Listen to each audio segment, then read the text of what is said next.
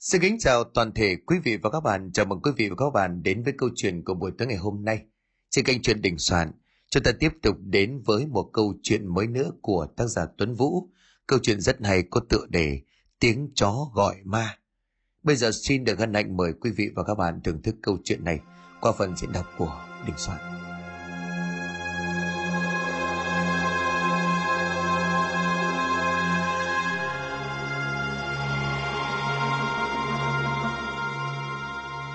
Mới sáng sớm từ đầu ngõ đã vang lên tiếng là tiếng hét, tiếng cười nói ầm mỹ không ngừng, phát ra từ một căn nhà cấp 4 nhỏ.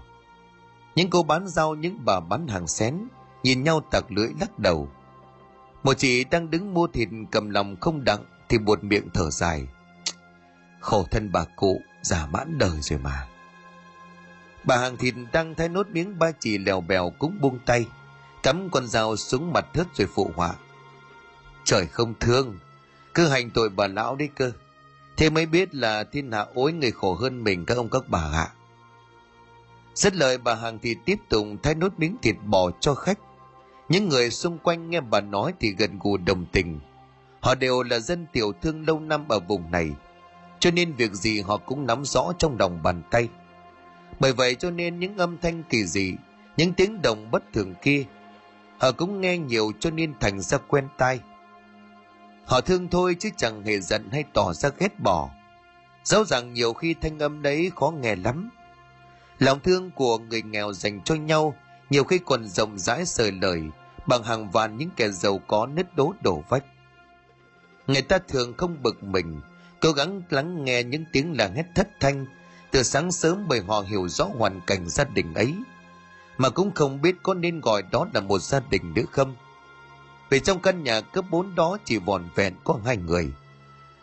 Đó là gia đình của mẹ con bà Lũy. Ấy là một người đàn bà phúc hậu, nhưng chẳng được trời thương. Ở quá chồng từ khi con còn đỏ hòn.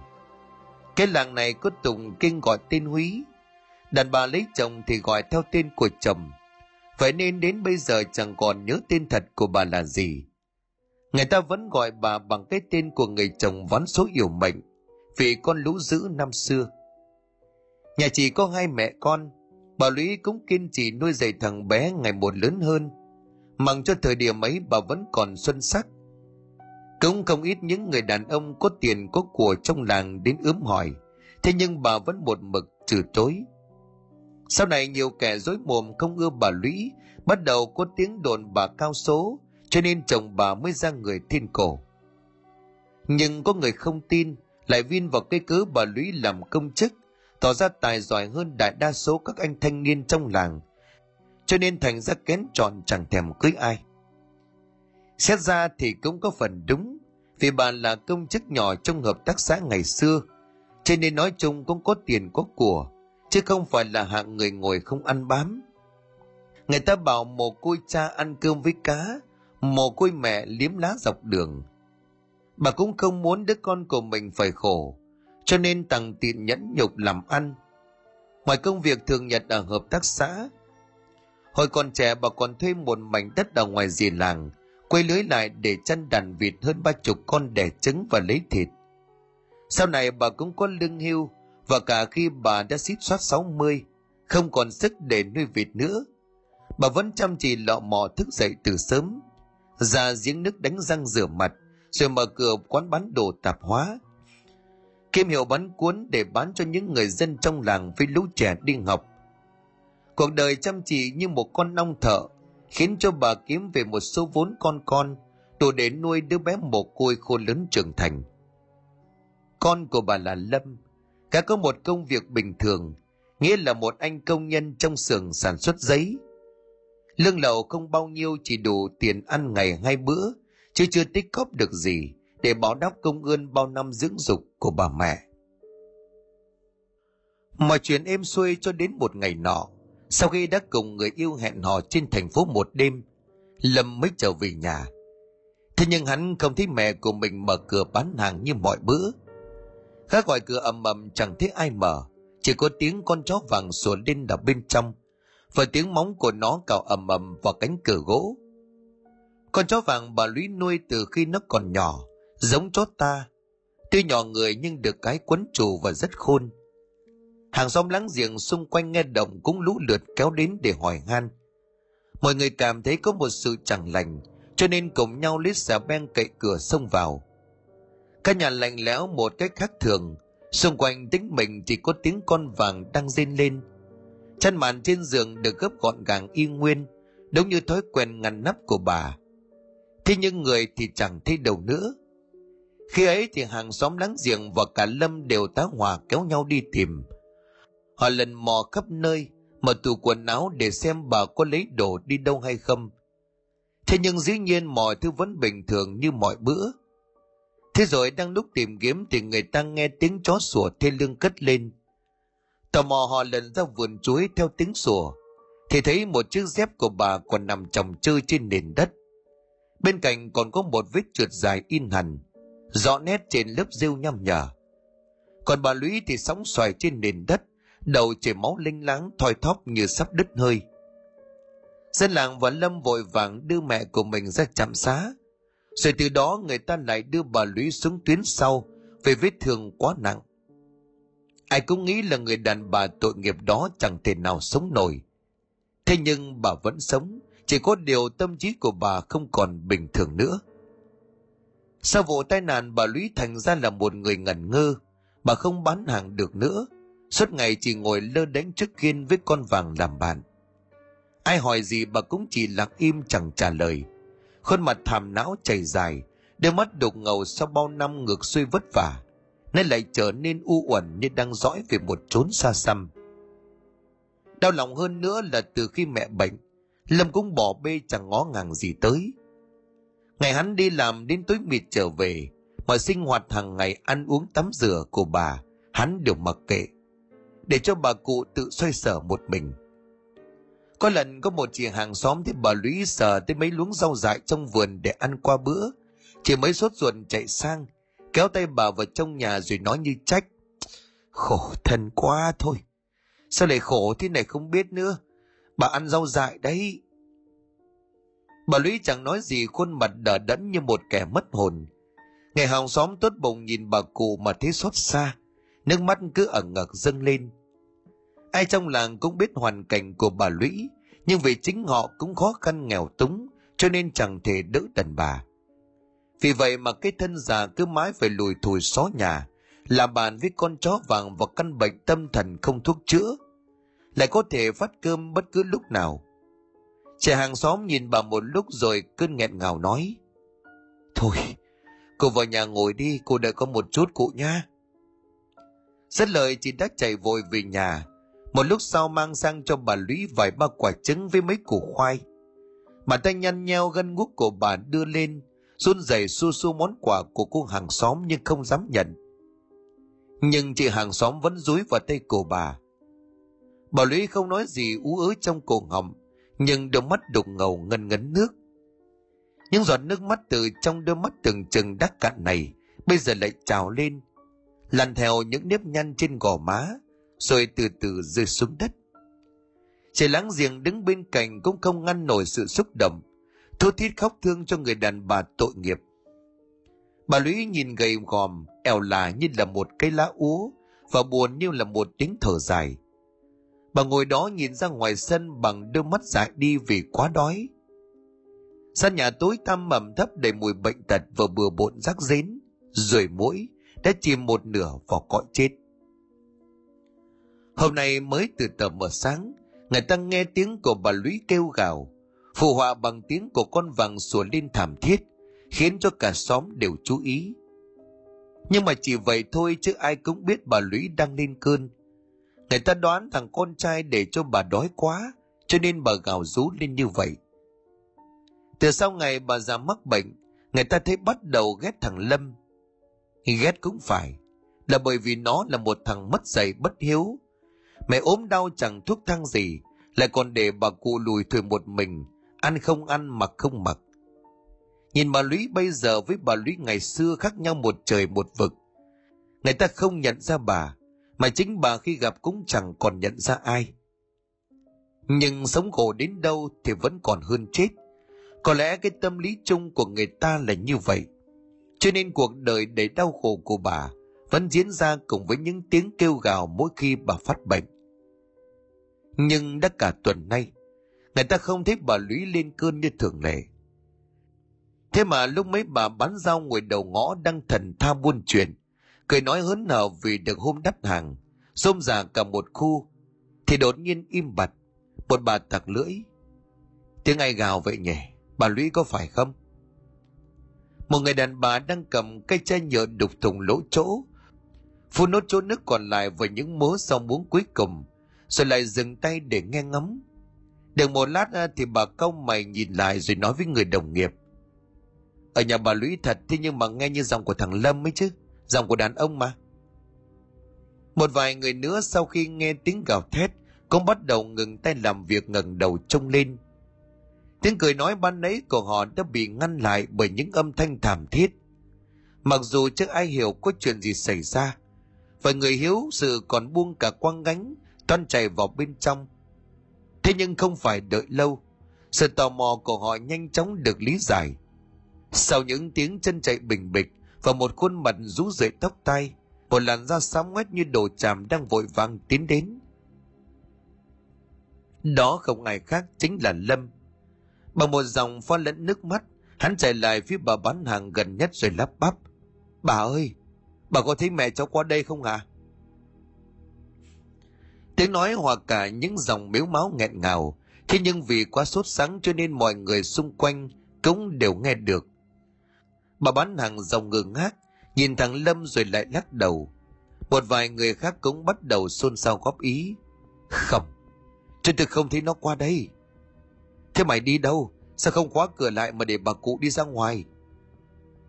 Thằng Lâm bần thần không nói được gì, chỉ ứa nước mắt thẫn thờ ngồi bệt xuống nền đường bẩn thỉu lóng bóng nước rồi một lúc sau mới lên tiếng phân trần cháu đi làm mà cháu phải làm ca đêm sáng nay về sớm là vào buồng nằm luôn thế nhưng mà đến lúc ờ, sự sực tỉnh nhớ ra chưa đem cơm sáng cho mẹ cháu vào mở cửa buồng thì thấy mẹ cháu không còn ở trong nhà nữa tìm khắp vườn cũng chả thấy đâu nữa những người bán hàng bên cạnh xót xa rồi ai nấy cũng đều quay lại hỏi nhau những câu hỏi mà tất cả đều biết chỉ là thừa thãi.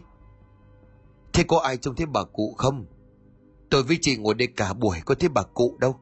Khốn nạn thôi, đã ốm đau thì chớ. Một người thì bàn góp. Thế có khi là bà cụ đi từ đêm qua chứ chả biết. Thế tình hình bắt đầu trở nên nghiêm trọng. Một người đàn ông đang mua thịt, hình như có quen biết với nhà Lâm chạy lại. Thôi bây giờ thế này, mày cứ về nhà đi, Ta bảo mấy à, thằng nhà tao cùng đi tìm bà cụ. Bà cụ có đi đâu thì cũng chỉ là đi bộ thôi. Cái xã này bé bằng cái mắt ma đấy mà tìm một lúc thế nào chả thấy. Lâm không nói gì chỉ sụt xịt gật đầu. Mấy chục phút sau người ta bắt đầu tỏa đi tìm bà Lũy. Nhưng mà người ta tìm kiếm khắp nơi, đến từng nhà quen hỏi nhiều người lạ, len lỏi vào bãi đất chăn vịt của bà Lũy ngày nào. Thậm chí còn ra cả mộ của ông Lũy mà bà cụ vẫn bóng chìm tầm cá. Lâm chạy lên công an xã báo tin mẹ mình mất tích, rồi nhờ mấy thằng bé trong xóm đi photo mấy trăm tờ A4, có ảnh của bà cụ dán khắp nơi, để nhược bằng có ai trông thấy bà lão sẽ liên hệ vào số điện thoại của Lâm. Đến xế chiều hôm ấy đám đông trở lại, mặt ai cũng rũ ra vì mệt mỏi, khuôn mặt người nào người nấy đều toát lên sự lo âu và tuyệt vọng. Người ta đã đi tìm khắp nơi nhưng mà không thấy ai trông thấy bà cụ. Bà lão tâm thần chẳng hiểu đi đâu mà có thể biến mất như một làn gió. Trong nhà chẳng ai nói gì, chỉ có tiếng con vàng sủa ông ở ngoài sân. Suốt từ sáng đến giờ nó bị xích trong góc sân, nhà đông người chó tuy khôn nhưng cũng chỉ là con vật. Lâm không dám để nó lông nhông, sợ lại cắn nai thì tội còn thêm nợ. Nên con vàng bị biệt giam như vậy, Dường như con vật cũng hiểu trong nhà có sự chẳng lành, cho nên nó không ngừng chu lên từng hồi dài thảm thiết. Bình thường con chó thường được bà cụ cho ăn, kể cũng lạ, dù có tâm thần ngẩn ngơ. Đôi khi chính mình chẳng có miếng bỏ vào mồm, mà bà Lũy không lúc nào lại nhãng đi với con vàng. Một việc như là một thói quen. Cứ ngày ngày bà đều cho nó ăn. Có lẽ hôm nay không thấy bà, lại cũng chẳng được ăn cho nên nó sủa giống lên như vậy. Ông trưởng xóm ngồi trước bàn uống nước, cái ly đách cạn từ lâu mà ông cũng chẳng còn tâm trí đâu để châm thêm nước. Cái căn nhà cấp 4 này là dấu tích rất rõ rệt vì sự cố gắng không ngừng của bà Lũy cả đời tích cóp. Thế nhưng giờ đây, ông trưởng xóm có cảm giác rờn rợn, dù ngoài trời còn oi bức sau cả một ngày nắng nóng. Cái lạnh ấy không đến từ khung cửa tối tăm ở khu vườn trước, chẳng đến từ cái âm u trên mảnh sân phủ kín giàn thiên lý xanh um, mà nó đến từ trong linh cảm, từ một nơi xa xăm nào đó, chẳng phải trốn dưng trần. Cái ốc trên tay ông kinh như vậy thi nhau nổi lên, cảm giác giống hệt như khi đứng trước một tăng trường hay phải nhìn mặt một người mới chết. Cố cho đi linh cảm chẳng lành, ông đưa mắt nhìn khuôn mặt bần thần của Lâm. Thôi cháu hả, tình hình bây giờ cứ tạm vậy đã. Đã nhờ đến công an này chắc cũng nhanh có kết quả thôi. Lâm thở dài bằng một dòng như có pha nước mắt. Vâng ạ. À, nhưng cháu thì cháu lo lắm. Cháu chỉ sợ mẹ cháu bị làm sao. Lời hắn còn chưa dứt thì tiếng của con vàng đứng sau sủa lên, như là gặp một kẻ thù truyền kiếp vậy. Ông trưởng xóm ngạc nhiên như tự hỏi, Sao cái con chó này nó sủa gì ghê vậy Từ sáng đến giờ mày đã cho nó ăn gì chưa cháu Trả lời ông trưởng xóm trong tiếng sủa ông ông đinh tai Lâm lắc đầu nói, Người còn chẳng có gì bỏ bụng, huống hồ là con chó Kệ nó đi chú hả Mày kia cháu cho nó ăn riêng chứ con này hư lắm Nói không có được đâu Ông trưởng xóm khét câu mày Thi thoảng ông cũng sang đây thăm bà cụ Ông đã nhắn mặt con vàng và nếu trong nhà này có ai hư thì người đó chắc chắn phải là Lâm. Chứ con chó kia nó ngoan mà khôn lắm. Chẳng biết nghĩ thế nào ông trưởng xóm tiến ra sân rồi khẽ mắng. Vàng, im đi nào không có sủa nữa. Con vật thông minh như hiểu được tiếng người, nó quay đầu nhìn về ông. Ánh mắt thấp thoáng tia sợ rồi lại ngoảnh đầu nhìn vào trong nhà, nơi đặt bàn uống nước. Nó sủa lên vài tiếng rồi cúp đuôi rũ mắt nằm xuống. Ông trường xóm tội nghiệp thở dài tiến đến vuốt ve đầu của con vật. Thằng Lâm cũng lùi đùi theo sau. Hắn nói với giọng hầm dọa. Mày cứ liệu thần hồn đi vàng, rồi có ngày đó. Con chó trong nháy mắt chui toàn qua háng của ông trưởng xóm, nha răng nhằm về phía của Lâm gầm gừ, như đang đối diện với một thằng ăn trộm. Trong nháy mắt nó đổi sang một vẻ giận dữ khủng khiếp, Viền mép thêm xì nhếch lên cao, để lộ ra một hàm răng trắng ẩn và cây lưới đỏ ngầu như máu, khiến cho Lâm kinh hãi vội lùi ra đằng xa. Ông trưởng xóm giật mình xoay người túm chặt lấy sợi xích, không cho con vật sổ ra để cắn chủ. Nhưng mấy người trong sân lúc ấy hãi hùng kinh ngạc. Chẳng hiểu Lâm đã làm gì con vật mà nó có ác cảm với gã nhiều như vậy. Mất một lúc lâu sau, người ta mới vỗ yên con vàng rồi mang nó ra sau bếp cột chặn vào một cái cột nhà trước khi đám đông ấy lục tục kéo nhau ra về bỏ lại căn nhà âm u chỉ có một người một chó về đến nhà ông trường xóm cởi phanh mấy cái cúc áo ngồi bền xuống tìm nhà hút thuốc lào và ông từ đằng sau đi đến rồi hỏi, thế nào rồi ông đã có thông tin gì của bà lũy chưa ông lắc đầu buồn bã rồi bảo, chưa có cho người đi khắp xã rồi nhưng mà thằng Lâm nó báo lên cả công an. Chắc là phải đợi đến nay mai thì mới biết được bà hạ. Vợ của ông thở dài. Khổ thân bà cụ thật đấy. Mày chả hiểu bà cụ lẫn thân thế nào còn đi đâu được chứ.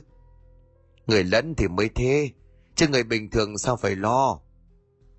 Bà khẽ chép miệng đổi sang một đề tài khác. Bà bình thường cứ tưởng cái thằng Lâm bất hiếu. Thế mà không phải đâu. Tôi thấy nó khóc lóc miếu máu suốt từ sáng đấy. Ông trường xóm trầm ngâm. Kể ra thì cũng lạ thật đấy. Bình thường nó có đói hoài gì đến bà lão đâu. Hôm nay thì lại thấy thằng Lâm nó cứ khóc rũ ra, thế hình thương. Bà vợ ông lắc đầu rồi bảo. Còn vì trả cái, tôi thì tôi vẫn có ác cảm với thằng Lâm lắm. Ông trường xóm không nói gì, bà vợ cũng bỏ vào trong nhà, không quên dặn ông nhớ khóa cổng cẩn thận trước khi đi nằm.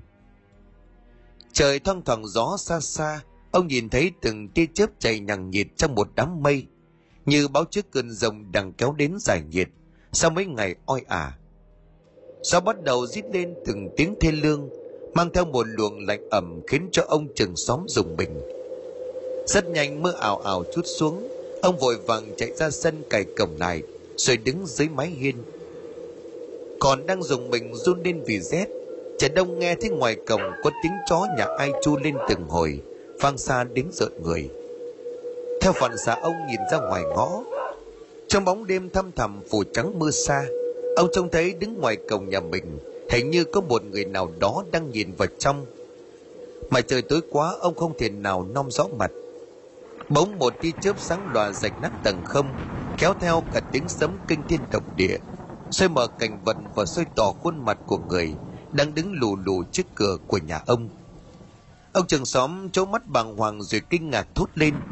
Ơ kìa bà lũy, có phải bà lũy không?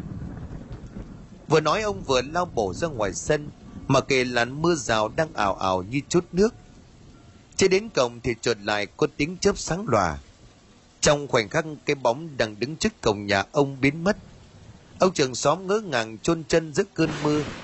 Bản thân nhìn qua những chấn sòng sắt đan thưa là màn đêm tối sẫm. Ngoài ngõ, tiếng chó lại chu lên thê thiết. Nhưng hình như mỗi lúc một xa dần xa dần rồi cuối cùng biến mất vào khoảng không u tối. Đang kinh hài chiếc chân tại chỗ trần có tiếng vợ của ông nói lớn, trời đất ơi, cái ông kia sao lại đứng dưới trời mưa vậy hả? Vào ngay đây không chết cảm bây giờ. Đúng lúc ấy thì ông trường xóm bần thần sực tỉnh. Ông hoàng hồn nhìn ra ngoài cầm, rồi lại thấy vợ của mình đang đứng ở dưới nghiên. Bà vợ thấy chồng chưa chịu vào nhà, vội vàng xách cái ô chạy lại. Vừa đi, bà vừa gắt nhẹ. Cái ông này chứ? Giờ hơi hay sao mà đứng dầm dưới mưa? Ông không trả lời của bà mà cứ như vậy nhìn ra ngoài cầm bà vợ đưa mắt nhìn theo. Nhưng dĩ nhiên ngoài đó chỉ là khoảng không gian tối tăm lạnh lùng phủ trắng trời những hạt mưa đang ảo ạt rơi. Bà lúc này ngạc nhiên rồi hỏi ông làm sao vậy? Có cái gì đâu mà ông nhìn. Bây giờ ông mới trả lời tôi tôi tôi vừa thấy bà lũy. Bà lũy bà ấy đứng ngay ngoài cổng nhà mình đó. Ô hay thế sao ông không chạy ra giữ người ta lại bà ấy đâu? Tôi tôi, tôi không biết không biết là không biết thế nào. Người ta đâu phải biết chứ. Bà hơi khẽ gắt nhưng vẫn cứ lôi ông vào mái hiên vì cơn mưa đang càng lúc càng nặng hạt. Ông trưởng xóm trả lời, chỉ là nháy mắt thôi. Chỉ trong một cái nháy mắt thôi tôi đã không trông thấy bà ấy đâu cả. Vợ của ông câu mày nhăn mặt rồi đưa tay sờ chán của ông. Lại nom gà hóa quốc rồi. Mưa do thế này bà lũy có điên đi tìm chỗ chú chứ lang thang trước cổng nhà mình làm cái gì? Tôi bảo ông rồi mà đọc báo đọc chí thì đeo cái kính vào chả nghe. Ông trường xóm gạt đi rồi nói không rõ ràng tôi trông thấy bà lũy thật mà. Bấy đứng ngoài ngõ vịn tay vào cổng nhà mình. Tao tài rú rượi mặt mũi lấm lem bê bết buồn đất nhìn tôi nó buồn lắm. Vợ của ông thở dài thôi ông ạ à, làm gì có ai chắc là ông nhìn nhầm thôi. Đấy thôi chết rồi chả nóng hồng hập rồi đây này. Vừa nói, bà vừa đưa tay sờ lên đầu của ông. Ông cũng lặng đi như là sực nhớ ra điều gì, ông lại hỏi. Thế thế bà có nghe tiếng chó chu không? Bà vợ lúc này liền lắc đầu. Trời mưa to quá, tôi có nghe thấy cái gì đâu. Tôi nói rồi chắc ông tưởng tượng ra thôi. Ăn cơm nhà vác tù và hàng tẩm, chỉ chết chuyện thiên hạ mà thôi. Ông trưởng xóm lúc này bực mình ông gạt tay của bà ra rồi mím môi bước vào trong nhà. Bà vợ chạy theo đưa cho ông cái khăn để ông lau người, rồi dục ông mau thay quần áo. Xong xuôi, ông không vào giường nằm mà ngồi ngoài bàn uống nước, để trầm ngâm nhớ lại giây phút khi mà ông trông thấy bà lũy, tay vịn ngoài cánh cầm. Người đàn bà tội nghiệp khuôn mặt xám xanh như tàu lá chuối, toàn thân ướt sũng nước mưa, nhưng trên quần áo đầu tóc ông trường xóm vẫn trông thấy rõ ràng những vệt buồn nâu dính bết. Nhưng mà nổi bật hơn là cả đôi mắt, một đôi mắt đục lời nhờ thường ngày hôm nay, bỗng nhiên sáng quắc và sâu thẳm đến giận người. Chỉ có điều trong đôi mắt ấy hiện lên một sự u uẩn xót xa, như là chất chứa bao nỗi đau thường uất ức. Ông trường xóm lắc đầu, cố gạt đi ánh mắt để ám ảnh của người hàng xóm. Ông liền tự nhủ, có khi vợ mình nói đúng Chẳng qua chỉ là ông tự tưởng tượng ra, chứ làm sao bà Lũy có mặt được ở đây. Người ta đã đi tìm bà ấy khắp nơi rồi đâu có thấy. Chép miệng một cái ông trưởng xóm đứng lên, đình bụng lúc này sẽ đi nằm vì trời đã quá khuya. Mưa cũng đã ngớt, chỉ còn những giọt danh buồn tênh tí tách nhỏ xuống bậc thềm trước cửa. Ngày mai ông sẽ đích thân lên gặp trưởng công an xã. Đó là đứa cháu họ của ông để hỏi xem tình hình của nó thế nào. Có thông tin gì của bà lão bất hạnh ấy chưa? Ông đứng lên toàn khép lại hai cánh cửa chính dẫn vào nhà vì gió luồng hắt nước mưa vào khiến cho ông dùng mình vì lạnh. Nhưng mà vừa đứng dậy khỏi ghế, ông chợt giật mình kinh hãi vì trong sân của nhà ông hiện ra một cái bóng vàng vàng lấp ló thò đầu từ sau cái hòn non bộ nhìn ông đấy là con chó vàng của nhà bà lũy nó đang đứng sau hòn non bộ kê trên một cái đôn cao. Đầu của nó thò ra hai chân trước phiến lên thành bể. Còn hai chân sau thì đứng thẳng người. Kinh dị nhất là trên đầu của con vật, có một chiếc nón mê. Giữa đêm đèn sâu thẳm, chỉ có tiếng gió mưa tí tách ngoài hè. Âu trường xóm thấy tim của mình như thắt lại. Cổ họng nghẹn đắng không thốt được nên lời. Còn trước mặt của ông, con chó đã bước hẳn ra khỏi cái hòn non bộ nó đứng thẳng ngay chân. Hai chân trước buông thõng, dưới cái nón mề rách dưới đôi mắt của nó nhìn ông u sầu như chất chứa bầu oán hận. Vừa trông thấy đôi mắt ấy, ông trưởng xóm đang ngã quỳ xuống nền nhà. Bởi ông vừa nhận ra đó không phải là đôi mắt con chó, đó là một đôi mắt của người, nó giống nghệt như mắt của bà lũy đang nhìn ông từ ngoài cánh cầm. Cả đêm hôm ấy, ông trường xóm không dám ngủ nằm trên giường nhưng trần trọc suốt cả đêm. Vì hễ cứ nhắm mắt lại là đôi mắt người trên khuôn mặt chó lại hiện ra. Ông kinh hãi mở tròn mắt dậy, thở hắt ra. Ông nhớ lại vừa rồi khi trông thấy con vàng ngoài sân. Sau khi định thần, ông cũng lao ra đuổi. Nhưng đúng lúc đó một tia chớp nháy lên. Trong khoảnh khắc con chó vàng biến mất, kể từ lúc đó trong thâm tâm của ông đã mờ mờ cảm nhận được việc của bà hàng xóm bỗng nhiên mất tích có một điều gì đó uẩn khúc đằng sau. Cho nên khi trời vừa hừng sáng ông thay quần áo cắp cái mũ cối leo lên xe đạp ra trụ sở công an để hỏi chuyện. Tiếp ông là trưởng công an xã tên huy cũng là thằng cháu họ gọi ông bằng bác.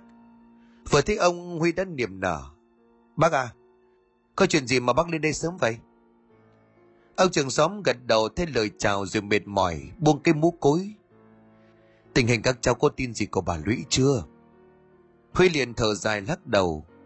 Chưa bác ạ, à, cháu đã cho người bắn tin sang các xã lân cận. Thế nhưng mà hình như là chưa có ai trông thấy bà ấy. Có thể là bà Lũy sang nhà họ hàng nào đó, hoặc đi bằng xe khách xe ôm. Cho nên cháu cũng nhờ mấy anh em đến bến xe buýt để hỏi thêm thông tin. Ông trường xóm ầm mờ vuốt tròm dâu rồi nói. Cháu đã điều tra thằng Lâm chưa? Con trai của bà Lũy à? Chúng cháu lấy tường trình thôi, sao vậy bác? Ông trưởng xóm nhìn Huy trầm ngâm trong giây lát rồi chép miệng. Bác thì bác chả có thành kiến gì với thằng Lâm. Thế nhưng cháu ạ, à, nó lạ lắm. Từ cái lúc mẹ nó mất tích đến giờ, cái biểu hiện của nó rất khác thường. Nó có bao giờ đói hoài đến bà Lũy đâu. Thế mà mẹ nó mất tích nó đã tá hỏa đi tìm, khóc lóc mếu máu cả cái xóm này ai chả biết nó từ lâu bỏ mặc mẹ nó ở nhà. Con với chả cái. Huy chấm cầm mím môi ra chiều nghĩ ngợi, đoạn anh gật đầu. Như thế thì kể cũng lạ cháu sẽ lưu tâm đến cậu lâm này. Ờ để ý kỹ nó vào chứ bác thấy là nó không có ổn đâu. Cảm giác như có cái điều gì đó khuất tất lắm. Huy không nói, giờ bàn tường trình của lâm đặt trên bàn. Một lúc sau anh đưa mắt nhìn rồi nói Thôi được rồi, cháu nhớ rồi. Nếu mà cần hỏi gì thêm cháu sẽ gọi bác. Mà bác cần gì thì alo cho cháu, khỏi phải lăn lộn lên đây. Ông trường xóm thật ra thì còn định đề cập đến chuyện con chó vàng, nhưng chẳng biết nghĩ thế nào ông lại thôi. Thầy cháu có vẻ cũng bận ông đứng lên rồi dắt xe ra về. Nhưng lúc đến gần cái ngõ rẽ vào nhà bà Lũy, không biết nghĩ ngợi thế nào, ông ngoặt tay lái rẽ vào. Đứng trước cổng ông trường xóm gọi to. Lâm ơi! Chưa ngủ dậy hay sao mà nhà cửa im lìm thế? Đáp lại ông chỉ có tiếng con vàng chu lên từng hồi thảm thiết, vòng lại từ phía sau nhà. chứng tỏ suốt từ tối qua đến giờ lâm vẫn xích nó ở đấy nghĩ đến con chó ông lại dùng mình thế nhưng nhanh chóng ông gạt đi những suy nghĩ vẩn vơ trong óc bùng bảo với dạ làm gì có chuyện con chó đội nón mê mình chỉ thần hồn nát thần tính nghĩ bỗng ông lại gọi thêm một lần nữa, thế nhưng vẫn chẳng có ai ra mở cầm. Ngó đầu nhìn vào bên trong căn nhà cấp 4 hôm nay, trông có vẻ thanh thang đến độ lạnh người. Cảm giác như là chỉ sau mấy ngày thiếu bóng bà già, cái nhà này biến thành một căn nhà chết. Ngầm ngùa khắp nơi là tử khí vô trường. Tán cây xấu xòe rộng khắp mặt sân, dàn thiên lý leo lên nóc mái, càng khiến cho căn nhà được một vẻ âm u bên trong nhà đóng cửa im lìm, chỉ có khung cửa sổ ở buồng của bà lũy, nằm ngày xưa là đang được mở ra. Ông trường xóm toan gọi thêm một lần nữa, thì có tiếng xe máy trùng xích lệch cạch cất lên đà đằng sau lưng. Bác trường xóm, ông quay lại nhìn thấy lâm đang đèo sau yên xe máy là hai bao xi măng. Ông liền ngạc nhiên rồi hỏi, mày làm cái gì mà đi mua xi măng sớm thế này? Lâm đứng trước cổng chép miệng rồi nói. Cháu đang định uh, lắng lại cái sân bác ạ. Tôn cao thêm một chút uh, rồi lắng xi măng cho nó dốc ra ngoài đường. Chứ sân của nhà cháu nó trũng quá. Lần nào mưa to y như rằng là linh láng như là cái ao. Ông trưởng xóm ngạc nhiên lắm ông câu mày nghi hoặc. Mẹ mất tích chưa biết ở đâu. Sao thằng lâm nó lại mua xi măng về láng sân? Nghĩ thì nghĩ như vậy thế nhưng ông trưởng xóm không nói ra mồm. Ông chỉ nói bâng quơ thế tình hình bà cụ sao rồi? Có cái tin tức gì không? Lâm thở dài đáp. Chưa bác ạ. À. cháu cũng đang sốt hết cả ruột gan đây. Vừa nãy cháu định chạy lên công an xã, mà người ta cũng chưa có tin tức gì đâu bác.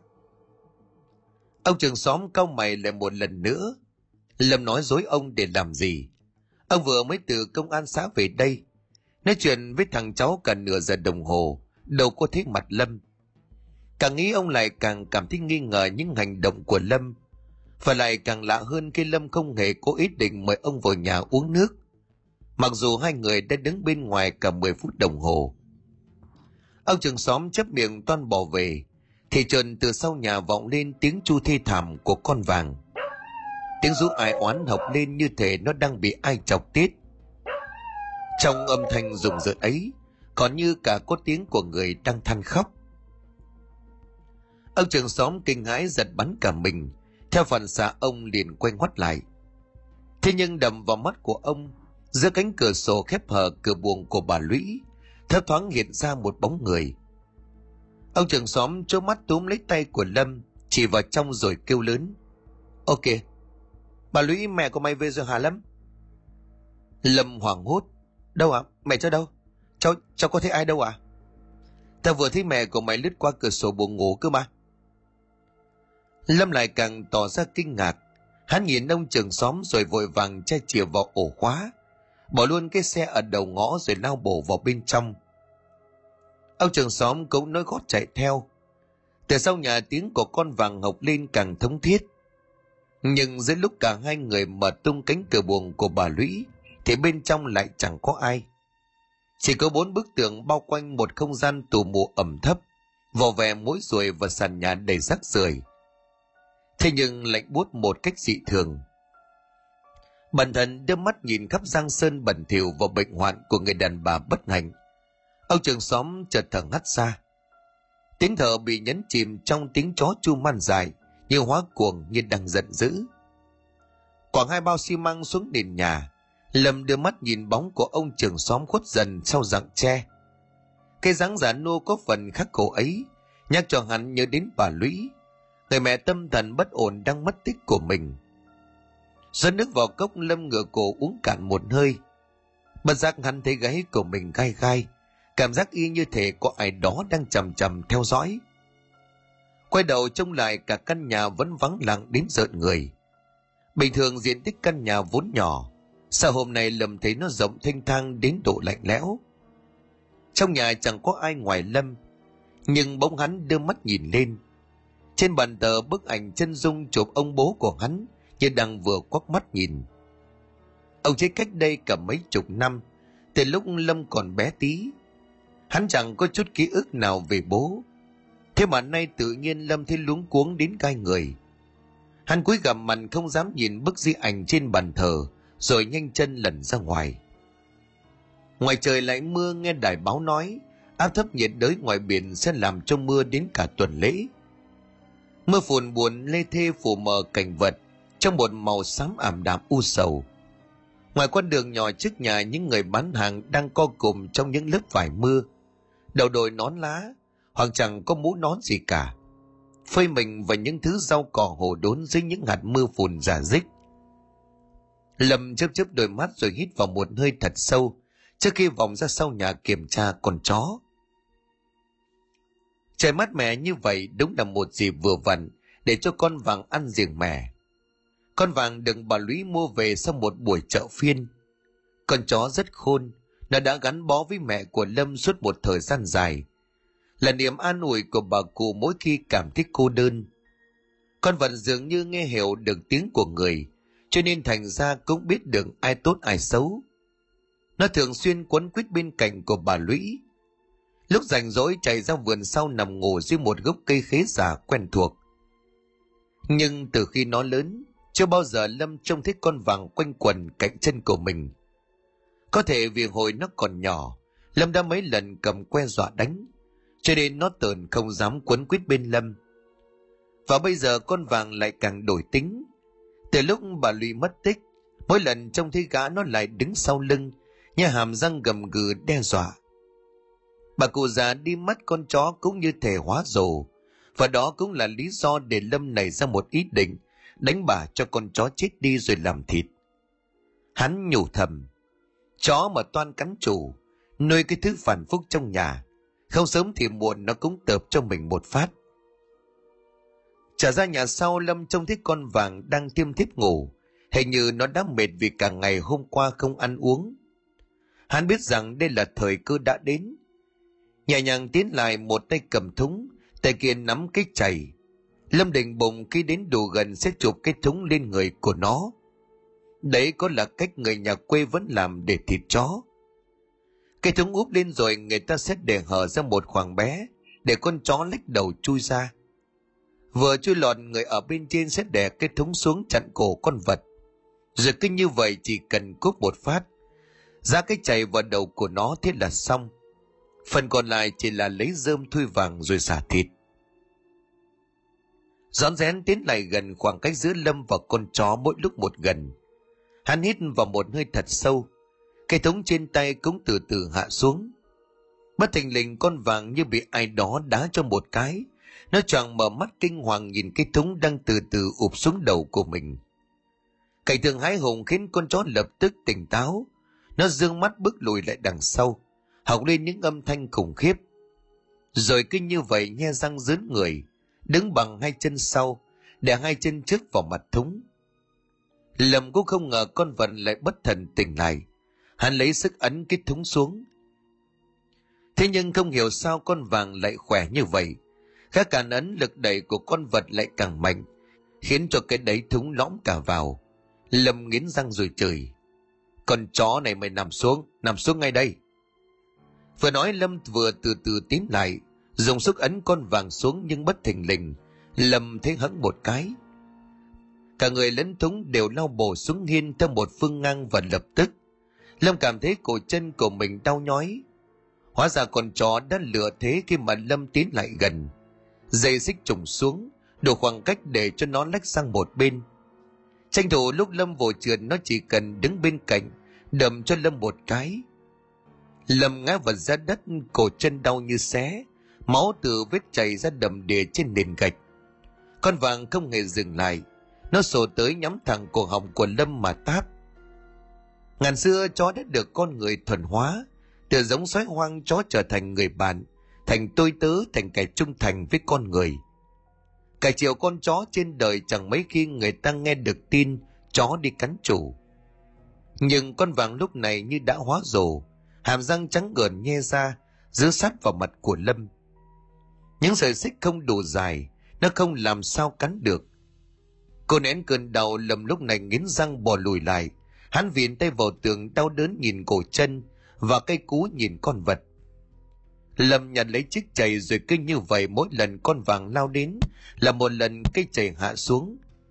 Từng tiếng chày khô vang lên, máu từ đỉnh đầu của con vàng nhỏ xuống, thấm ướt cả bộ lông vàng óng như rơm. Máu thấm vào trong hai tròng mắt, nhộm đỏ đôi mắt hồ phách nâu vàng, khiến cái nhìn của con vật như mang đầy oán hận. Đứng trước đôi mắt man dở của giống súc sinh, Lâm dùng mình kinh sợ. Cây chạy giá cua trên tay cũng dồn bắn lên theo từng nhịp thở. Hắn có cảm giác đứng trước mặt của hắn lúc này không phải con chó, không phải giống súc sinh bốn cẳng bỏ ngang, mà trong ánh mắt kia đã hóa thành ánh mắt của người. Ánh mắt của người trên khuôn mặt chó đang nhìn Lâm bằng một tia nhìn để uất hận. Lâm nuốt khan nước bọt, hắn run tay rồi nhưng con vật cũng đang đào đào. Sau mấy cú đập như trời giáng, cái sọ của con chó vỡ ra làm đôi. Đứng từ trên cao Lâm có thể thấy rõ cả khối óc hồng hồng bên trong đang phập phồng thoi thóp. Nghiến rằng kèn két như lấy lại sự tĩnh tâm, Lâm không nghĩ gì nhiều trần trừng con mắt rồi nhất tề đập một cái cuối cùng. Đầu của con vàng nứt toác, óc vòi ra qua kẽ nứt trên đỉnh sọ. Nó không kêu một tiếng nào cả. Dường như cây chết không phải là sự hành hạ, mà chỉ là một sự giải thoát cho một kiếp súc sinh. Thế nhưng Lâm không dám nhìn vào đôi mắt ấy. Đôi mắt của con chó sau khi chết vẫn không hề khép. Nó mở chừng chừng lòng trắng vằn lên, máu thấm và nhuộm đỏ ngần cả đôi mắt. Cả buổi sáng hôm ấy Lâm tập trung làm thịt con vàng, thịt chó vốn là một công việc cần nhiều nhân lực. Con chó không giống con gà, ít nhiều cũng đến hơn chục cân. Vần vào một mình quả là hơi nhọc sức. Nhưng chẳng hiểu sao Lâm lại không nhờ ai phụ giúp, rồi hắn thịt chó cốt là để mời cơm những người giúp đỡ đã đi tìm mẹ cho mình. Ông trường xóm dĩ nhiên cũng có trong đám đông được mời đến nhà của Lâm uống rượu. Thế nhưng ông chỉ đến ngồi uống nước, nói rằng bằng câu chuyện rồi xin phép ra về. Mẹ mất tích sống chết chưa biết thế nào, con trai lại thịt luôn con chó bà mẹ nuôi để mà đãi cơm hàng xóm. Việc đấy ông thấy hơi bất nhẫn. Và lại ông cũng không muốn nán lại đây lâu, nhất là khi sáng nay lúc sang đây, ông đã trông thấy bà Lũy xuất hiện trong căn buồng qua khung cửa sổ. Cảnh tượng diễn ra chỉ trong nháy mắt, nhưng ông trưởng xóm chẳng thể nào quên được. Qua khe cửa sổ trước gian buồng tăm tối và hôi hám của người đàn bà tâm thần bất ổn, ông đã thấy bà Lũy hiện ra.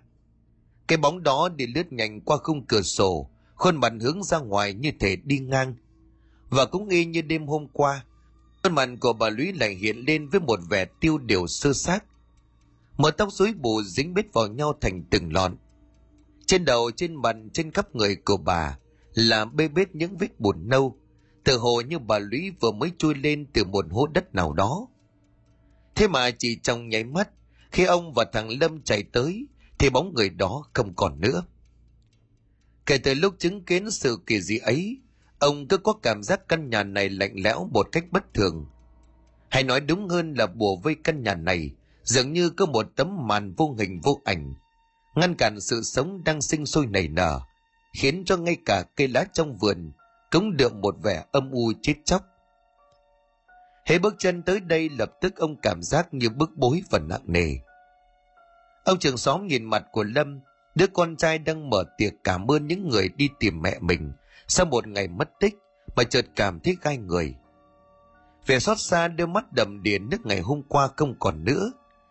Chỉ còn lại một vẻ hả nghe thích thú, hiện rõ rệt khi mà cơn say đã nung đỏ lớp da trên mặt. Giờ cứ như vậy Lâm vô tư chăn húp, liên tục xì xùm những thìa rượu mận. Những gắp bún chấm mắm tôm, Hắn đã quên người mẹ của hắn rồi sao?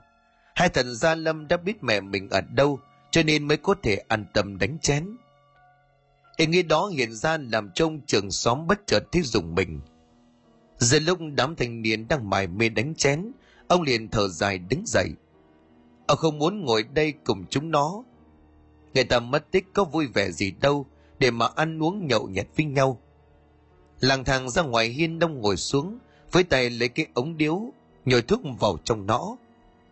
Trời đã về chiều mưa đã tạnh từ lâu, chỉ còn lại những giọt danh nhỏ xuống đều đều từ mái ngói. Ông trưởng xóm ngồi cạnh cái bao xi măng lâm khuân từ buổi sáng, nhìn ra xa những nếp nhà trong xóm đã lập lòe ánh điện. Khói bếp cuồn cuộn bốc lên len qua từng mái ngói, làng bằng vườn cao như là vẽ vào không khí những hình thù kỳ dị. Ông thần thơ nhìn trời thuốc đã châm vào nõ điếu, thế nhưng tần ngần không muốn hút. Ông đang trầm ngâm nhớ lại từng chi tiết diễn ra từ lúc người ta báo tin cho ông bà Lũy bỏ đi. Rồi những biến cố xảy ra trong đêm hôm qua. Sáng hôm nay và những lời nói dối của Lâm về việc hắn lên trụ sở công an từ sáng sớm. Những ý nghĩ mênh mang trong óc khiến ông quên cả thời gian, cứ bần thần ngồi nhìn ngoài ngõ như là một người ngớ ngẩn. Chỉ có tiếng chó ở vườn sau đột nhiên chu lên, khiến cho ông giật mình cau mày quát. Vàng, im đi mày sủa cái gì thế? Nói xong ông giật mình ngơ ngác rồi đưa mắt nhìn vào gian trong. Đám thanh niên còn đang xì sụp chăn hút, kẻ uống người ăn. Dường như không ai chú ý đến tiếng chó đang chu lên từng hồi. Tiếng chó khiến cho ông nhớ đến con vàng và ban nãy ông đã buột miệng kêu tên như vậy. Nhưng con vàng đã chết, nó đang nằm trong kia, đường chia ra theo từng đĩa. Có lẽ nhà bà Lũy lại có một con chó khác mà ông không biết hay sao. Tò mò ông trưởng xóm chống tay đứng dậy, trông ra nhà sau, nơi mà những tiếng chu còn đang cất lên thảm thiết. Hòa cùng đám chó trong xóm cũng bắt đầu chu lên. Giữa khung cảnh sáng tối đan xen, tiếng chu man giờ bỗng hóa ra cực kỳ ghê sợ. Thế rồi con mừng, con vằn, con vện, cả đám chó trong xóm cứ như vậy học lên từng tiếng ngắt quãng. Chẳng biết từ đâu một cảm giác giận người ập đến, làm trong trường xóm thấy lạnh lạnh ở sống lưng. Lê xe ở cuối vườn chợt có tiếng ai đó đang lề bước. Ai vậy chứ? Ông thầm nghĩ rồi vội vàng đứng dậy. Thế nhưng mới men theo lối nhỏ bên nông được vài bước. Ông trường xóm đã dùng mình chết đứng. Bởi đứng trước mặt của ông lúc này là một cái bóng gầy gầy tiểu tụy. Lưng hơi cầm. dáng người lom rom, gương mặt lúc nào cũng đục ngầu não nề Dương đôi mắt đục ngầu não nề nhìn ông như trách móc. Ông thấy mồm của mình khô đắng, cổ họng chợt cuộn lên, như sắp đẩy cả thức ăn ra ngoài. Đôi chân của ông buồn rùn như đang gánh vật gì quá nặng. tựa hồ sắp giã rời ra để cho ông ngã nhào xuống đất. Bởi cái hình dung kia, cái con người đang đứng lẫn trong những tàu lá chuối, chính là bà Lũy. Ông trường xóm má khẩu muốn kêu lên thế nhưng tiếng hét không bật được ra ngoài Trước mặt của ông bà lão đang lệt sệt, lê đôi chân và toàn thân lấm lem để bùn đất. Bà đang từ từ tiến lại. Lão đang lầm nhầm một điều gì qua hai bờ môi be bét bã trầu và một hàm răng vàng như nghệ. Ông ơi! Ông trưởng thôn ơi! Ông dùng mình chân tay rã rời, hai mắt lạc thần nước mắt đang ẩn ực dâng lên. Ông trưởng thôn ơi! Nó giết tôi! Thằng Lâm nó giết tôi. Tim của ông như thắt lại, tự hồ như một nỗi xót xa trào dâng trong lòng, ngăn nhịp điều hòa hô hấp. Ông kinh hãi nhìn thấy bóng ma của bà lão đến sát bên mình, giơ cánh tay gầy guộc như khúc củi. Những khớp xương nổi lên vì suy dinh dưỡng và thân thể bê bết bùn đất. Ngày xưa nó đẩy cho tôi ngã vỡ đầu, để tôi trở thành người điên dài, rồi bây giờ nó giết tôi Nó giết tôi ông trưởng thôn ơi. Những lời cuối cùng bà lão rít lên như giận dữ. Ông kinh hãi bước lùi vội về đằng sau. Thì bất chợt có một bàn tay nắm vai của ông Rồi giật lên lia lịa. Ông kinh sợ đến mức gần như tắt thở Rút lên một tiếng thất thanh Khiến cho người đằng sau cũng giật mình. Ôi rồi bác Bác làm sao vậy? Bác dây đây làm cái gì thế Hóa ra đấy là Lâm, thằng con trai vừa bị chính mẹ của mình hiện về để tố tội. Khuôn mặt của Lâm chẳng mảy may nghĩ ngợi đến người đàn bà sinh ra hắn. Sự xót xa những dòng nước mắt có rơi trên khuôn mặt ấy, có chăng đều chỉ là một sự dối lừa, một màn kịch được Lâm dựng nên để che giấu đi tội ác mà hắn thực hiện. Ông trưởng thôn nhìn mặt của Lâm, hắn đang tỏ ra lo lắng, Hắn lo lắng điều gì thì ông không biết. Thế nhưng ông không muốn bị Lâm nghi ngờ vì mình lại có mặt ở đây. Nhất là khi căn nhà này chính là hiện trường của tội ác. Nghĩ vậy ông đặt tay lên ngực, cố lấy lại bình tĩnh. Ông quay đầu nhìn lại, thế nhưng bóng mà đã biến đi, không còn lệt xệt trong vườn chuối. Lắc đầu ông liền bảo Lâm, Tao đang định đi giải. Đi giải á? Sao bác không đi nhà vệ sinh ra vườn làm cái gì? Mà sao cháu gọi bác không có trả lời? Tại tao già rồi tao ngánh ngãng. Nhiều khi về hét vào bên tai đó. Thế mày ăn xong rồi đi hả? Chưa. Nhưng mà anh em à, chúng nó bảo cháu mời bác phụ uống rượu. Thôi, cho mày ngồi với nhau đi. Tao đi mưa xong giờ thấy người của mình hâm hấp sốt đây này. Thôi nha, à, bảo chúng nó cứ ăn đi. Tao đi về tao nghỉ ngơi cái đã. Dứt lời ông trường xóm vòng ra sau người của Lâm rồi lầm lỗi bước đi. Lúc đến gần hai cái bao xi măng, ông bất giác dừng lại nhìn vào hai bao xi măng và nhìn ra mảnh sân trước mặt đang chìm nghỉm vào một màu đen tối. Tối hôm ấy ở nhà ông trưởng thôn, vợ của ông có việc phải về bên ngoài, chỉ còn mỗi mình ông ở nhà. Đàn ông một thân một mình trời mưa gió cho nên ông chẳng màng cơm nước. Xuống bếp lục lọi một lúc rửa nháo nhào ngay củ khoai lang, rồi ném vào trong nồi để luộc. Còn đang thẫn thờ ngồi nhìn nồi khoai, thì bất chợt ông trưởng thôn giật mình nghiêng đầu lắng tai nghe. Vì ở ngoài sân hình như có tiếng lệt xệt bước đi rất chậm. Tiếng bước chân chậm chậm lẹt xẹt đều đều cất lên, như xoáy vào tai của ông, làm trông cảm thấy lạ. Ngồi trong bếp, ông nói vọng ra. À bà về rồi đấy hả? Sao đi nhanh thế? Tưởng ở bên nhà có việc gì cơ mà. Lời ông vừa dứt thì tiếng bước chân không còn. Nhưng ông nói cả câu mà chẳng thấy bà trả lời. Tò mò ông ngoái cổ lại trông. Khoảnh sân đất con con đã lẫn vào không gian tờ mờ trắng xóa những hạt mưa. Ông nheo mắt lại dưới bóng của một gốc cây sau vườn. Ông thấy lầm lối một bóng người gầy gò tiểu tụy. Lưng hơi cầm, dáng người lom khom mặc áo vải nâu, thoát đần thoát hiện sau những tàu lá chuối xanh um. Khúc cồi mà ông dùng để cười lò trên tay ông lục cục rơi xuống đất. Ông trưởng thôn bàng hoàng đứng vụt lên, lao ra ngoài cửa, run rẩy bằng một giọng nói như sắp đứt hơi. Bà Lũy, bà ơi, bà sống khôn thác thiêng. Lời còn chưa dứt ông đã khựng lại, vì cái bóng người kia không còn ở đó. Ngoài vườn chỉ còn những tàu lá chuối âm thầm đung đưa theo gió.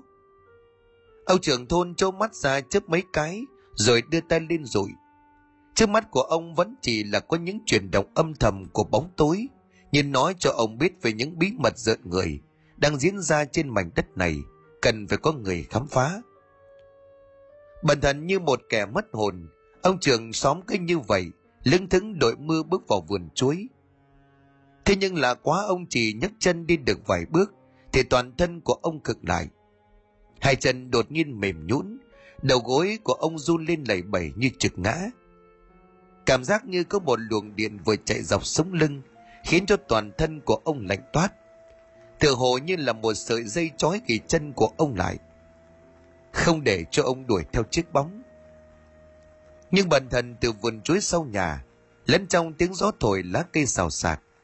Ông trưởng thôn văng vẳng nghe tiếng vang lên. Khi có tiếng ai đó khóc ai oán, nức nở từng hồi, lúc như thật gần, khi lại thật xa. Nghe tiếng khóc náo nề ông còn không thấy sợ, mà chỉ thấy đau lòng trong một kiếp người, vất vả sớm hôm. Hết lòng vì con mà nhận lại cái kết đau lòng chua xót. Bà Lũy ơi, bà sống khôn thác thiêng, bà hiện về chỉ tôi chỗ nó giấu xác của bà. Tôi sẽ báo lên chính quyền để người ta đòi lại công lý cho bà bà nhé. Ông dứt lời thì tiếng khóc lại càng nức nở hơn. Như thể nó không vòng lại từ vườn chuối mà ngay sát bên tai của ông. Ông buồn rầu nhìn khung cảnh sáng tối đan sen Tiếng khóc thê lương não ruột đến độ lạnh người, cất lên ai oán chẳng khác nào tiếng nhạc cầu hồn, tiến người về phía đất. Ông trưởng thôn thấy không sợ mà cũng bất giác dùng mình á khẩu chết chân. Đưa mắt nhìn quanh không gian mờ tối. Giữa giang sơn lạnh lẽo, mưa hắt ảo ảo. Thế nhưng ông chỉ nghe thấy có tiếng khóc than ngày một vang xa. Gần như là rú lên từng chập ghê người. Quen với tiếng gió âm mù trời thốc xuống và cả tiếng chó chu thê thảm thất thanh vòng về từ những gia đình lân cận. từ trên nền trời đen kịt có một cái bóng trắng vừa bay vút lên sau vườn chuối trao nghiêng rồi đầu xuống mái nhà ngay trên đầu của ông, kêu thét lên những tiếng để kinh người. Ông trưởng thôn nãi hùng ngước mắt trông lên, rồi bàng hoàng nhận ra đó là một con chim lợn. Sự xuất hiện của loại ác điều ấy đối với những người dân quê đồng bằng bắc bộ, chẳng khác nào một lời nguyền. Nó cứ kêu lên từng tiếng thất thanh, như là lũ lợn trước khi bị lôi ra chọc tiết. Đầu của ông quay cuồng như búa bổ, đôi chân dán chặt dưới nền sân không làm sao có thể nhấc lên được. Ông dùng mình tái mặt thất kinh, hơi thở vốn đã bị nén trong lồng ngực, lúc này lại càng như tắc nghẹn. Ông thấy mắt của mình mở đi, mọi vật xóa nhòa. Bên tai của ông những tiếng chim lợn, tiếng chó kêu, tiếng người đàn bà rít lên than khóc, hình như vừa hòa với nhau rồi thình lình đổ ra tiếng nói. Tôi ở sau vườn, nó chôn xác tôi cùng với đầu con chó ông thấy cổ hồng của mình bỗng nhiên nghẹt ứ, rồi kinh như vậy ông trưởng thôn ngã vật ra đầm mặt xuống nền sân rồi ngất lịm. Chẳng biết mình đã thiếp đi được bao lâu, nhưng khi tỉnh lại ông thấy mình nước đã lênh láng khắp nơi, nước tràn vào mũi khiến cho ông giật mình mở mắt. Toàn thân của ông run lên vì lạnh. Không cảnh đêm đen mù mịt âm u không một tiếng người, chỉ có tiếng nước chảy từ nơi cao dồn về, những cầu cống quanh làng dốc sách tiếng những hạt mưa giả dích cuối cùng, những giọt xanh nhỏ xuống lộp đột buồn tênh lồng cồm ngồi dậy, ông đưa mắt nhìn sang mấy căn nhà lân cận. Tất cả đều đã tắt đèn, nên ông đoán giờ này chắc cũng đã khuya. Dùng mình nhớ lại toàn bộ biến cố vừa rồi, ông quay ngoắt sang bên dõi ánh nhìn vào khu vườn chuối âm u rậm rạp. Trời đã quá khuya, ánh trăng thường tuần đã khuất sau những rặng mây đen khiến cho cảnh vật như nhuốm một màu u tối. Mà vườn chuối lặng ngắt như tờ, những tàu lá khét rủ xuống như những cờ phướn tang. Bao nhiêu hình dung ám ảnh cũng chợt hiện lên trong tâm trí. Ông lại bày với lấy bó hương đặt trên bàn thờ, rút ra ba nén rồi vừa run rẩy châm lửa, vừa ngước mặt lên bàn thờ. Trong bóng đêm thăm thẳm lạnh lẽo đến gai người, mùi hương trầm bốc lên xua tan đi cái lạnh mà còn khiến cảnh vật như nhuốm một màu tang Bần thần nhìn quanh không gian tối sẫm, ông trưởng xóm mít một hơi thật sâu, rồi bắt đầu lầm nhầm những lời khấn nguyện, như có phà nước mắt. Trước mỗi cơn tẻ ách, rồi người cứ cứng vía đến đâu, thì vẫn luôn phải tìm đến những sự giúp đỡ, sự che chở của những thế lực vô hình vô ảnh, như là một bến đỗ, một chỗ dựa tinh thần. Nam mô A Di Đà Phật. Con cầu trời khấn Phật, con xin các cụ các ông các bà sống khôn thác thiên, phù hộ độ trì cho gia đình con. Bà Lũy ơi, bà sống khôn thác thiên, xin bà chứng giám cho lòng của tôi. Bà có bao nhiêu oan trái tôi cũng xin dốc lòng để làm rõ trở lại công bằng cho bà. Lời khấn vừa dứt từ đằng xa, một đàn quả bất chợt bay vụt lên từ rặng tre, kêu lên những tiếng lạnh lùng thi thảm. Luồng gió từ đâu bỗng ảo ảo kéo đến, hất tung cánh cửa sau lưng của ông, thổi tắt mấy ngọn nến đang thấp trên bàn thờ khiến cả gian nhà lại chìm trong bóng tối. Ông hoàng hốt lùi từng bước về đằng sau. Cánh cửa bị gió lùa cứ đập lên nầm mầm như giận dữ. Trên bàn thờ ba que hương vừa thắp chợt bùng lên. Đống lửa xanh leo lét như là lửa mai chơi tỏa ra từ khắp không gian thứ ánh sáng lạnh người tà dị ông trưởng thôn tái mặt không còn hụt máu. Ông quay người chạy đến bàn thờ. Trong những cơn gió thổi qua các khe liếp rít lên từng hồi. Từ vườn chuối sau nhà văng vẳng vọng về tiếng khóc ai oán thê lương, vang lên giữa khung cảnh ma quái, càng khiến cho căn nhà trở nên rùng rợn. Thế nhưng cơn gió bỗng dừng lại, cánh cửa từ từ khép lại. Tiếng bàn lệ cú kêu lên đầy ghê sợ. Bát hương đang bùng cháy bỗng nhiên tắt lịm và những ngọn nến trên bàn thờ bừng sáng lên. Ông trưởng thôn tái mặt nhìn hương án, run lên vì kinh sợ. Tay đặt lên ngực như kìm nén cơn hoảng loạn. Bỗng lúc ấy, cánh cửa bật mở tung. Ông trưởng thôn giật mình hét lên kinh hãi. Nhưng đó là bà vợ của ông. Mới từ bên ngoài cũng giật mình bước vào, đánh rơi cái giỏ tre đựng đầy măng sắn. Ô hay cái gì thế này? Cái gì mà hét ầm lên thế? Sao khuya thế này ông không còn ngủ còn đứng đây làm cái gì? Bà, bà ơi, tôi lại cứ tưởng là ma. Bà ngần người nghe câu chuyện của chồng kể. Vai của bà run lên, bàn tay lầy bầy vội vàng rút bao que nhang. Toàn cắm vào bắt thương nhưng dừng lại. Bà định bụng sẽ ở lại bên đằng ngoài đến sáng mai. Thế nhưng may quá có người tài xế là chỗ quen biết cho nên cho bà quá giang. Mới về đến nhà thấy ông trưởng thôn đang trong tình trạng vừa rồi. Nghe ông kể bà sợ lắm, thế nhưng vẫn bán tín bán nghi bà bảo chồng. À, nếu mà thực sự trông thấy như thế, chắc mười mươi là thằng Lâm, có dính dáng đến chuyện của bà Lũy mất tích rồi ông ạ. Ông trưởng thôn thở hắt ra rồi đáp. Tôi thì tôi nghi ngay từ đầu cơ. Thế nhưng mà mình không dám nói, vì vẫn sợ là sẽ nghi oan cho nó. Nếu mà như thế thật thì nhà mình lại thành dở hơi. Thế bây giờ ông tính sao? Mày đi báo công an chứ? Ông bảo cái thằng Huy đó, kiểu gì nó trả cho người bắt thằng Lâm vào tù. Cái bà này. Bà buồn cười thật đấy. Luật pháp chứ có phải trò trẻ con đâu mà muốn bắt ai thì bắt. Tôi đã nói với thằng Huy, thế nhưng nó cũng bảo là chúng nó cần bằng chứng, mới tố tội mới bắt giữ được. Công an ai lại đi tin mấy cái chuyện mộng mị. Bà ngồi bên cạnh đưa tay lên gãi đầu, đoàn bà vỗ vai rồi bảo. Thôi, khuya rồi đó có gì sáng mai, sáng mai rồi mình tính. Chứ bây giờ ông không ngủ chả đủ tỉnh táo làm cái gì đâu. Ông khẽ thở dài đứng dậy, bất giác ông quay mặt ra ngoài cầm. Hình như xa xa ngoài ngõ, vừa có tiếng chó chu từng hồi thảm thiết. Trời lại mưa to chưa năm nào mà trời đổ xuống trên đầu của người ta nhiều nước như vậy. Cả làng ai cũng sợ vỡ đê. Mưa ào ào từng trận, mưa thối đất thối đường. Hết trận này sang trận khác. Nước lênh lắng khắp làng.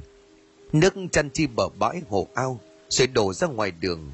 Cá tôm lội bị bóm dưới những chân người. dùn đất đen xì to bằng ngón út nổi lềnh bềnh, dập dềnh theo đà sóng. Mực nước cứ như vậy lên cao dần, cao trông thấy. Ở ngoài bãi đất sau nhà nước đã lên đến lưng chừng những gốc tre, bám vào cả bèo nhật cả rong rêu rồi bọt xác Thứ này bám vào bên trong phút chốc rồi nước lại lôi đi. Nước như những mũi rùi xoắn vào nhau, đánh óc ách vào nắm đất. Nước dầm dần liếm mãi vào khe những mảng đất, làm cho nó mùn ra, rồi nó lở thành những cục con con là tà rơi ra từng chút. Qua nửa đêm nước tràn qua khò đất, ngập đến lưng chừng thân tre. Gió hiu hiu thổi, bụi tre cót két rít lên như người tăng nghiến răng. Những lá vàng rào rào bay xuống, bám vào những cành bên dưới ủ rũ sắc sơ. Lúc nào xong cũng dập dờn làm ải đất gò mới đắp. Hòn to không mấy chốc thành hòn nhỏ, hòn nhỏ chẳng mấy chốc mà đất chẳng còn gì. Cái gò đất bị vẹt dần rồi không còn cao hơn mặt đất. Chẳng bao lâu tự nhiên ở dưới lại đổ lên một tầng đất mới. Tầng đất này mỗi lúc một chút bị sóng sánh, bị nước ải rồi lại bị cuốn đi. Và cứ như vậy hết tầng này đến tầng khác. Đất dưới nhô lên nhô lên mãi, cho nước ải vào rồi cuốn đi. Rồi ục một tiếng manh chiếu rách nổi lên, trời bỗng ngùng một tiếng sấm rạch nát tầng không, mưa ngừng lại. Hai vợ chồng trưởng thôn dục nhau đi ngủ, thế nhưng cả hai nằm trần chọc mãi. Đã định cố ngủ một giấc cho lại sức, thì từ ngoài cổng hàng loạt có tiếng bước chân dồn dập nối đuôi nhau.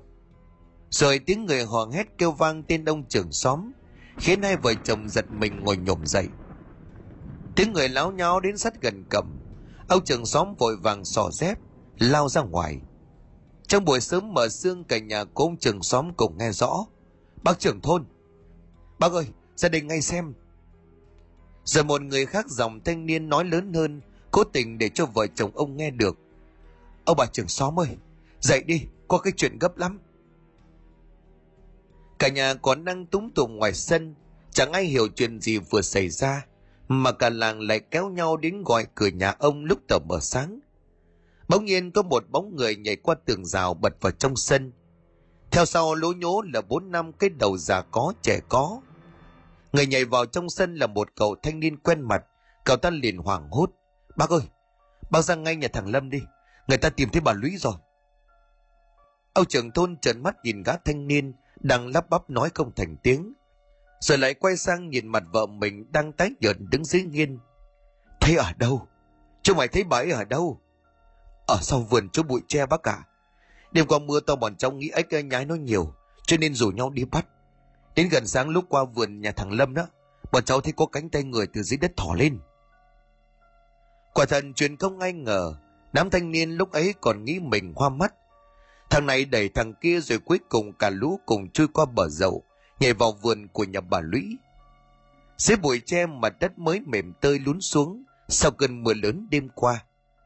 Có lẽ nước tràn về mau đất lại xốp, cho nên nước chui xuống dưới rồi cứ như vậy đội lên cái xác đang trưng phình. Nhìn cánh tay của người chết thâm đen, ai nấy đều kinh sợ nhưng trong đám thanh niên lại có một thằng đàn em của một công an. Gã gọi cho anh trai chưa đến 10 phút sau, công an xã ập vào nhà bà lũy. Lâm còn đang say rượu nằm ngủ như chết. Người ta vực hắn dậy rồi đưa hắn đến bên cạnh cho cánh tay của người đội đất chui lên. Cuộc khai quật diễn ra và kết thúc lúc trời còn chưa sáng rõ. Người ta đào lên được bà cụ già mất tích sang ngày thứ ba. Nhưng khi bới lên, cái xác đã phân hủy nặng hóa ra lâm đã giết chết mẹ ruột của mình. Hắn đã bóp cổ chết bà lão từ gần tuần nay. Thế nhưng mãi đến hôm kia mới đi hô hoán làng xóm, để mà chắc chắn mình có bằng chứng ngoại phạm, phòng trường hợp bị công an tra xét. Trong quá trình điều tra xét hỏi, lâm thừa nhận chính hắn trước đây cũng đã có ý định giết bà lũy, khi đẩy bà ở vườn rồi bỏ đi. Quay trở lại vào sáng hôm sau vợ hô hoán người làng. Nhưng khi đó bà lão không chết mà trở thành người ngẩn ngơ. Mặc dù vậy, bà vẫn biết lâm là kẻ từng cố ý định sát hại mình, cho nên luôn giữ con chó vàng bên cạnh để làm người bảo vệ. Có điều cuối cùng, cái nhẫn tâm và sự tàn bạo vẫn của một con người vẫn có cơ hội xảy ra. Đứa con bất hiếu đã nhẫn tâm giết chết mẹ ruột của mình, và sau này là con chó trung thành mà bà nuôi từ khi nó còn nhỏ. Người ta chắc mầm lâm sẽ chịu án tử hình thế nhưng không ai ngờ được rằng, hắn lại không thể sống qua nổi thời gian điều tra tố tụng. Bởi vết cắn của con vàng ở chân khiến cho lâm mắc bệnh. Đó không phải là bệnh dại, mà lại giống như một chứng bệnh nhiễm trùng. Chân của lâm bị hoại tử, với rằng cắn rách thịt cứ như vậy lan rộng, ăn dần lên đầu gối, rồi lên đến cả đùi.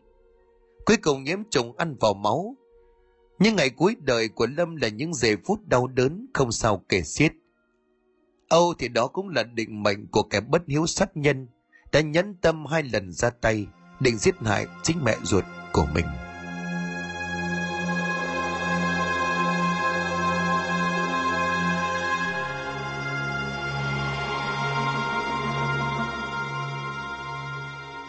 Xin cảm ơn quý khán thính giả đã chú ý đón nghe. Xin kính chào tạm biệt quý vị và xin hẹn gặp lại quý vị và các bạn trong những câu chuyện tiếp theo.